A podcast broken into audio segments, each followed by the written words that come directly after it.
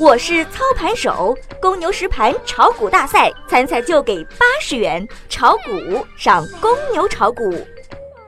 小白收评：量能持久力差，盘跳水队再次出动。欢迎关注微信公众号“小白炒股学堂”，了解更多股市行情和投资信息。今日早盘小幅低开探底以后，指数在两千八百点上方游来游去，多空擦枪走火，局势震荡。中午收盘未能翻红。下午再战，惯性下探后，深圳国资概念打破了午睡的宁静，钢铁股和军工股也被吵醒，加入反哺大军，但是量能依然不足，尾盘跳水队再次到位。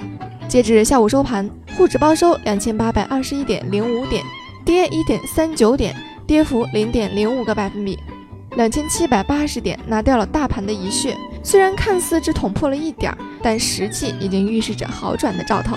创业板从低位拉上来三个点收涨的微型走势，只想说一句好久不见。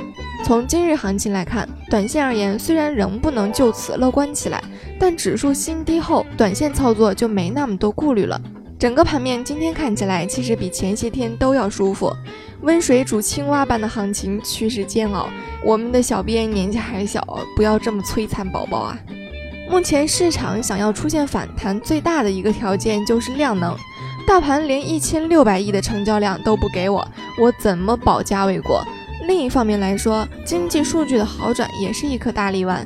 下周即将公布五月的 PMI 指数，一旦指数出现了反弹，将有望成为市场突破目前僵化局面，带动市场好转的机会。所以这是值得大家关注的。不看广告，看疗效。操作上你们顶着，我先撤了。大盘迷失方向，向上向下都有可能。这是一场猜大猜小的游戏，谨慎操作，多看少动，是我一直强调的。打不过的敌人就是朋友，品茶看看热闹也未尝不可。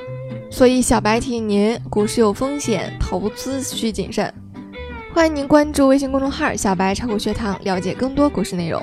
本节目仅为个人学习研究用，不构成操作建议。欢迎您的收听，我们下周见。